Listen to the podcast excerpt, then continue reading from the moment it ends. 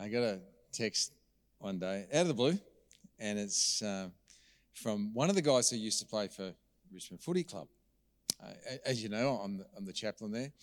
And um, this guy just texted me and he, he asked, would we be able to catch up? Sure, like, of course. So I met up with him and it's the next day or two and got there. We sat down and within a minute or two, it was obvious why we're there. Uh, he told me, like, there were some circumstances in his life which were causing him to ask some some questions and and some of those questions around that whole topic of Jesus.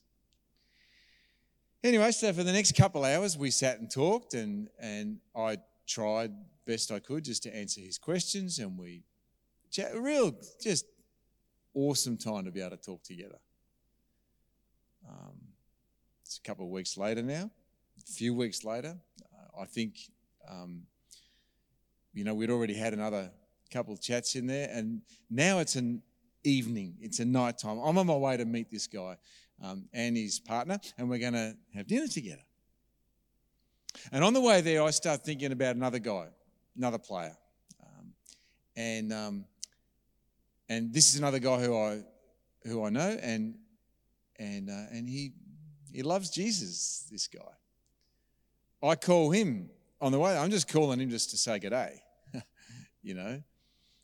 And, uh, and I don't get him. So then I, I call his partner. And I think, well, I'll say good day to her. And we're chatting away for a little while. And then she says to me, So, what are you doing tonight, Jeff? And before I even get to answer her question, she says, I know what you're doing. And then she proceeds to tell me that, that I'm on my way to have dinner with this other guy. And I said, How'd you know that? And she explains, and and I find out later in the night. So, you know, so what I do is I get there, have some dinner, and during the course of our conversation, chatting with this guy, who just wants to find out a bit more about Jesus. And I start just trying to just I mean you know like it's it's a night of an awesome medium rare steak. I'm really enjoying that. And we're talking about Jesus. And I just go to tell this guy, and I start to try and tell him about how the real Jesus doesn't make you grow two heads, you know? Like, he doesn't make you weird. He doesn't put you in a straitjacket and take away the fun out of life. He doesn't bind you up and destroy life. Like he actually makes your life better. And I'm, I'm trying to explain to him, you know, that, that the real Jesus takes a good man and makes him better again. And he enhances life immeasurably. And, and as I say it, this guy interrupts me and he names that other player, the one who knows Jesus. He says, That's exactly who he is. The good guy loves Jesus. And it was those two, uh, that, that was the reason on the night, on the way to dinner, I couldn't get through to the other guy because they're on the phone together talking. That, man, that takes my breath away. Because, like, of course, he's going to talk to me because I'm the chaplain. But who did he really want to talk to? He just wanted to talk to one of his mates. And he wanted to talk to one of his mates who was and is like an awesome guy. Just a good guy but he loves Jesus. Hey, how does your life speak? Because your life does speak. How does it speak? What does it say? I'm just wondering if, if you'd be here with us this morning and you would kind of shrug your shoulders and say that your life doesn't really say much. At least it doesn't say anything significant, Jeff. And even though you know Jesus is good and you know that Jesus has touched your life, and even though you might use language like, well, he's rescued you from darkness and given you light that, that's lasting forever. Really, when it's all said and done, you can't see yourself having all that much luck at, at passing on that, that good news or that good thing that Jesus has done for you to anyone else. Like you know someone else, like some of the obvious ones in our church family. You got you got a friend who's just obvious, haven't you? I got I got a few. I got one that I'm thinking of. Dave, his name is. Dave's a friend of mine who lives down at Portarlington. And honestly, if if you walk into McDonald's to get a coffee with Dave, he'll strike up a conversation with the person beside him, and before long, he'll be talking about Jesus. Like, I'm not exaggerating. We make fun of him, like our circle of friends, we, we, we make fun of him.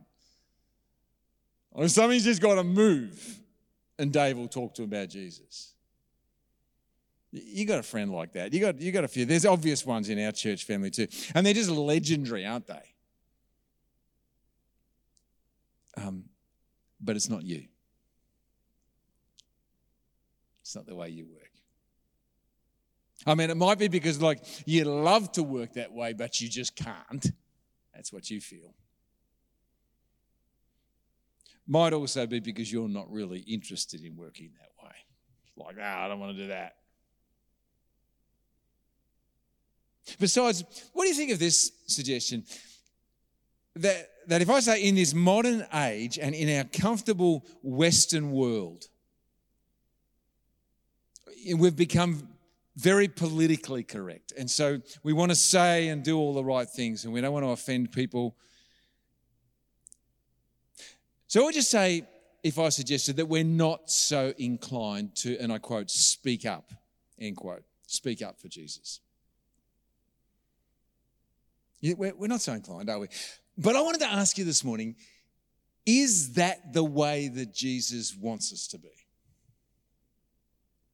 Oh, really? Is, is that what Jesus intended for us?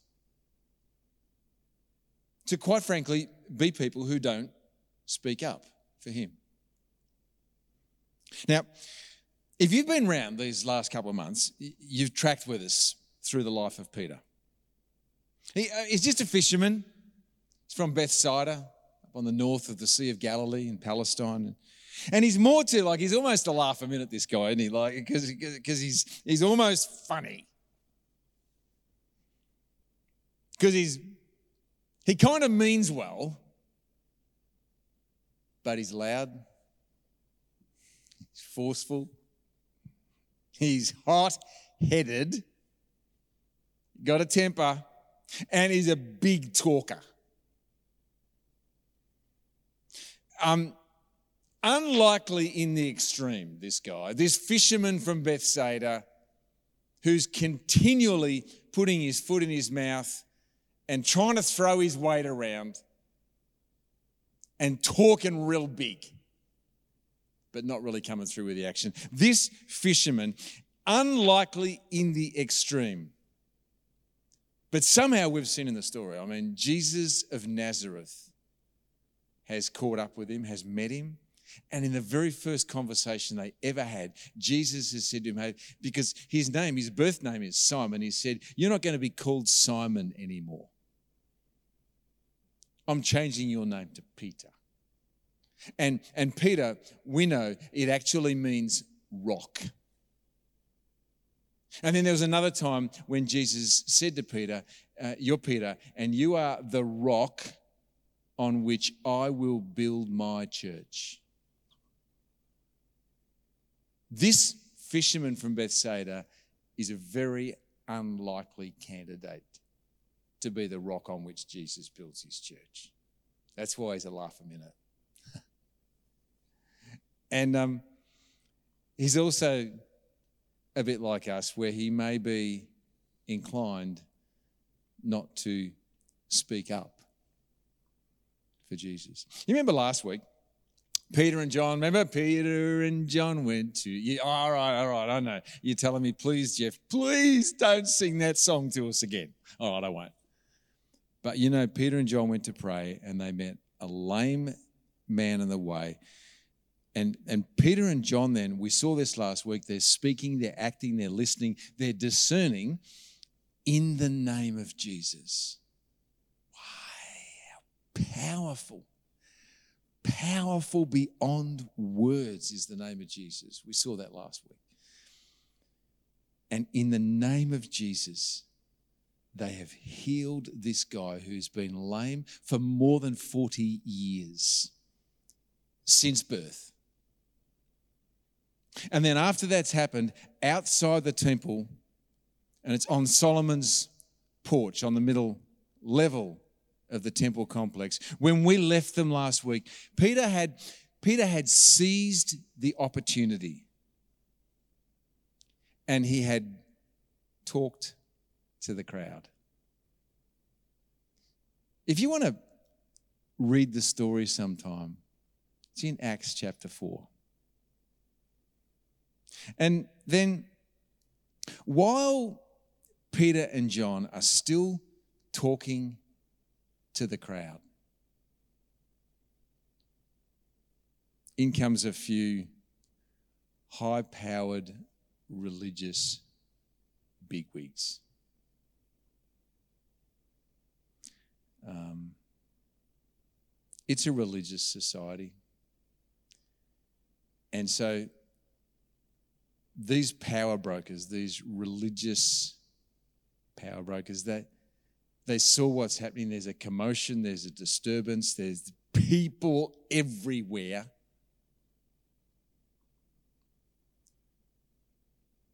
And they want to know what's going on. And, and they want to stop it. So you see, when you when you wonder if you should just shut up, when you wonder if you should just shut your mouth,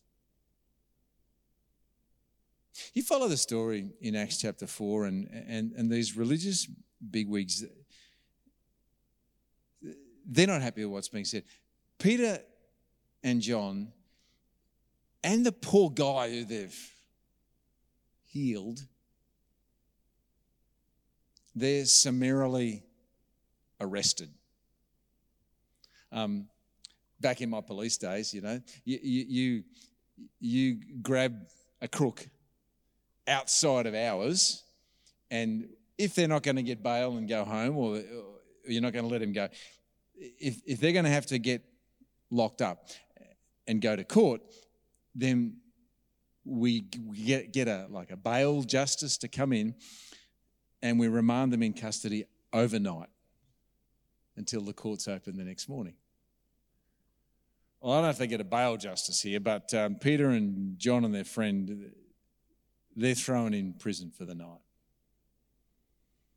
And the message goes out and says, We've got to get the council together. Now, the council that we're talking about here, uh, this is called the Sanhedrin.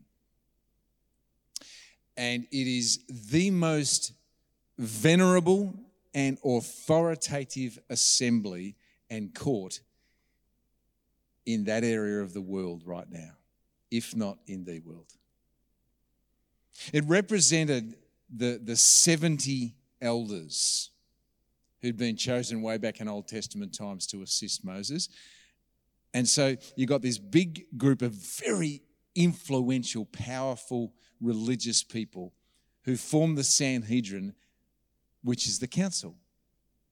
They are in charge of the religious landscape of the society they live in. The high priest presided over the Sanhedrin, and around him in a semicircle sat the heads of the 24 priestly classes, and the doctors of law, and the fathers of the ancient Jewish families. And there are Pharisees who are the experts in the law. And there's the Sadducees. And we used to ask when I was a kid, why do the Sadducees look so sad? Well, because they're sad, you see. That's not funny, is it? But the Sadducees You know, they're a sect within Jewish religion, and one of the things they do not believe in is any afterlife or any resurrection from the dead. And so you can understand that with all these religious bigwigs coming and finding Peter and John and saying, Listen, you guys, it's time to shut up. I'm going to throw you in jail for the night, and first thing tomorrow morning, we will convene the Sanhedrin, and you guys will come before us. We'll bring you out of your prison cell. We'll examine you. We'll find out what's going on. You can, you can imagine the dilemma. Because if what Peter and John are saying and ascribing to that Jesus has risen from the dead, well, the Sadducee sect is over, doesn't exist anymore.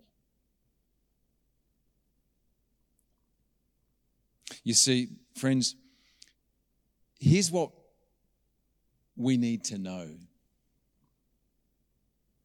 And that is that Jesus, and I'm talking about the real Jesus. Jesus, the real Jesus, stands out.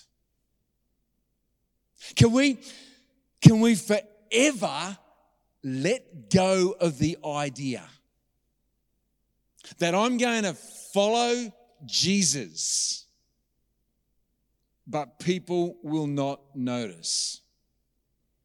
One of the most damning things that I can remember ever being said to me. This guy, there's a couple of guys there, and the guy that said it, I'm sure he thought he was making a beautiful compliment to me, but it really, really troubled me.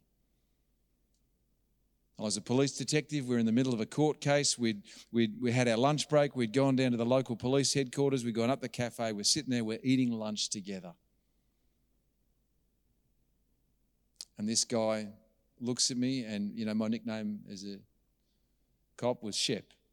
Hey, Shep, you're just like the rest of us, aren't you? you Shep, you're just like the rest of us. And, and I, I know, I, I know that he was trying to, and in fact, he was paying me a compliment in terms of what he was trying to say. I think he was. But I was thinking to myself, really, eh, if I am just like the rest of us, is that what I want to be? Like if Jesus is just some nice little thing in my life, is that what I want to be? Is Jesus the real Jesus stands out? You know, as the Sanhedrin listened to these guys the next morning, you check it out in your Bible in Acts chapter 4, they were irresistibly reminded of Jesus. Couldn't ignore him. You know, Jesus wants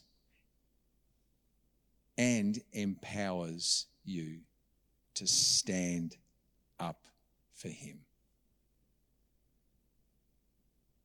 Jesus wants and empowers you to stand up for Him. Um, you know, like Jesus said one other time, He said, You, you people who follow me, if you're following the real Jesus, you are the salt of the earth. In Matthew chapter 3, verse 15. You're the salt of the earth. Make no mistake, if you're following Jesus, if you're authentically following Jesus, you are the salt of the earth. And you know it, don't you? When you add salt to food, it does not go unnoticed. Stands out.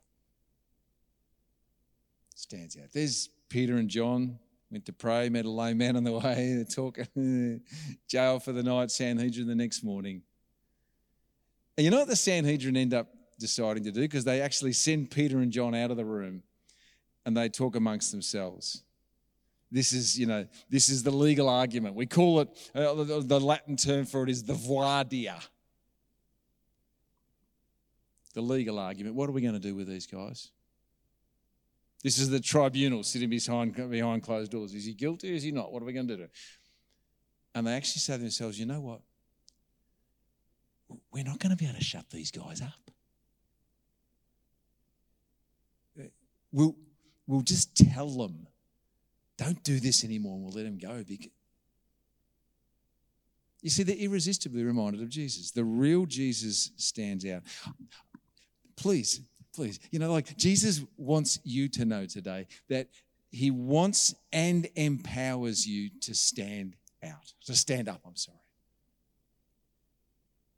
And I'll tell you another thing too is that the Holy Spirit gives power and he gives it like dynamite. The Holy Spirit gives power like dynamite. That's what he did for these guys. You read about it. After they get uh, released by the Sanhedrin, they go and they find all the other believers and they're all together.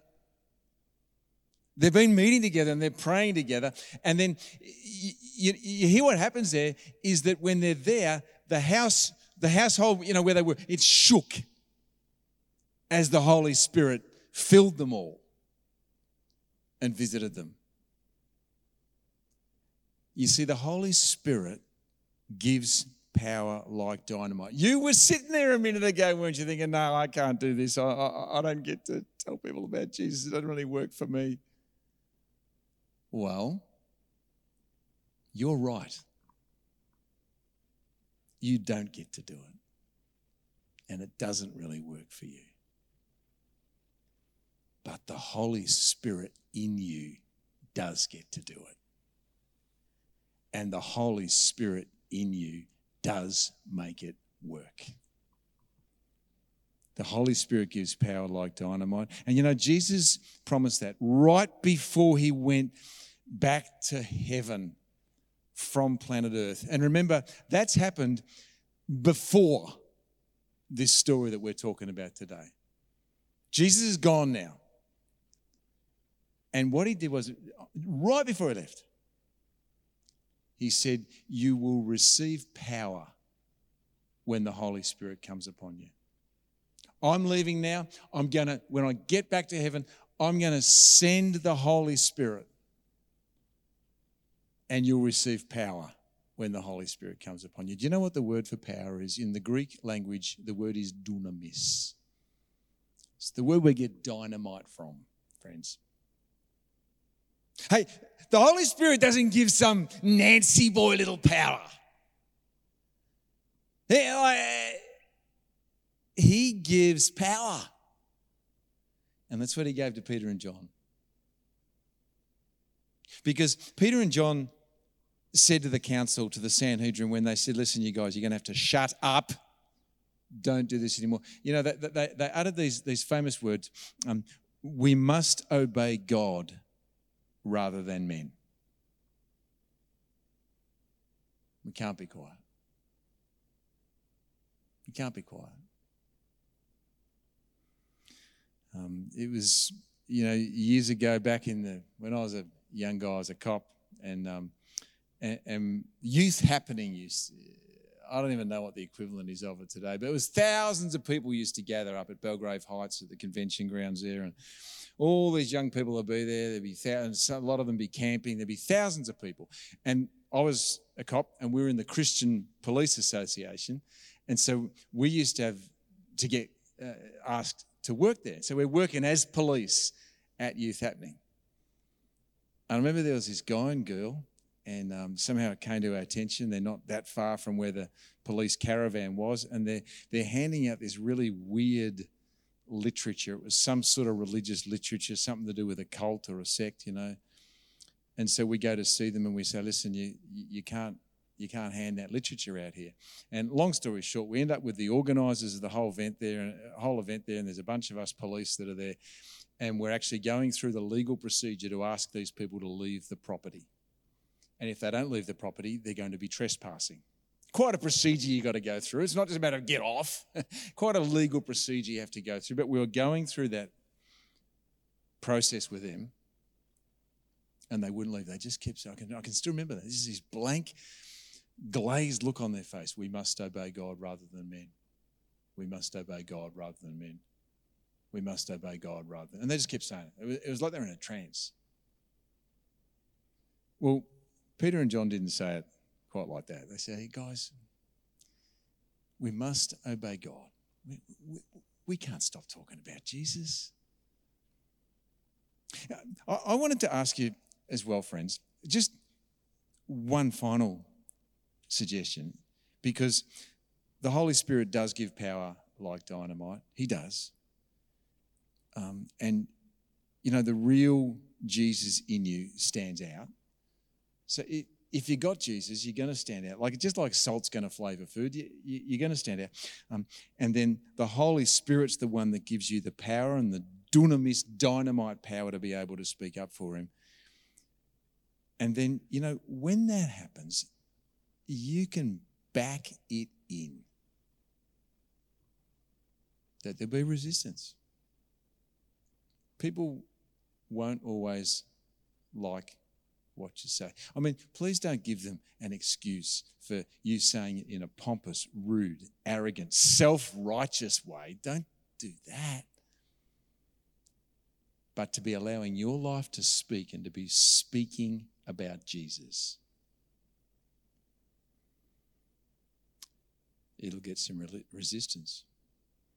Do you know what? What this group of believers did when Peter and John went back to them? You check it out in Acts chapter 4. They prayed together. And their prayers, they thanked God for the privilege of suffering for Him. And they didn't ask for the suffering to stop. They didn't ask for the persecution to stop. They didn't ask for anything. They just asked God for courage to keep going. Can I encourage you, don't ask for ease. Just ask for courage and wisdom. Because Jesus wants and empowers you to stand up. Jesus wants and empowers you to stand up. It says in the book of 1 Peter, chapter 3, verse 15, um, set Christ apart as Lord in your hearts and always be ready to give an answer to anyone who asks about the hope you possess. I was so stoked that night to hear that. Yeah, my my friend was asking me about Jesus, but I think more importantly, asking his buddy, asking his mate. The guy who's a good guy. He's a, everyone likes him. He's, he's asking him about Jesus. What's the truth? The truth is that Jesus has rescued us, taken us from, from darkness and given us the light that lasts forever. Um, rescued us out of that way of living and brought us into a new way of living. And just remember, Jesus didn't die on the cross just to give you some nice little heaven experience sometime in the future. You know, you got that picture.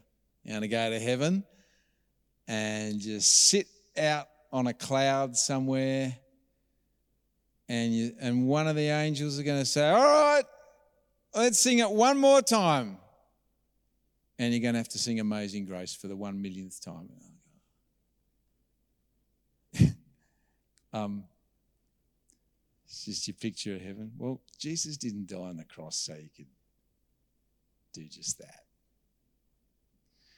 Jesus died on the cross and Jesus came to earth. And you know what he said? He said, I came here to seek and to save the lost. And he said, um, The thief, you know, the evil one, Satan, he, he comes only to steal and to kill and to destroy, but I have come that you might have life and have life to the full. Jesus died on the cross to give us good news. But he never died on the cross to give us this personal, unsalty good news just for us. It was only ever intended to pass it on. Let's pray.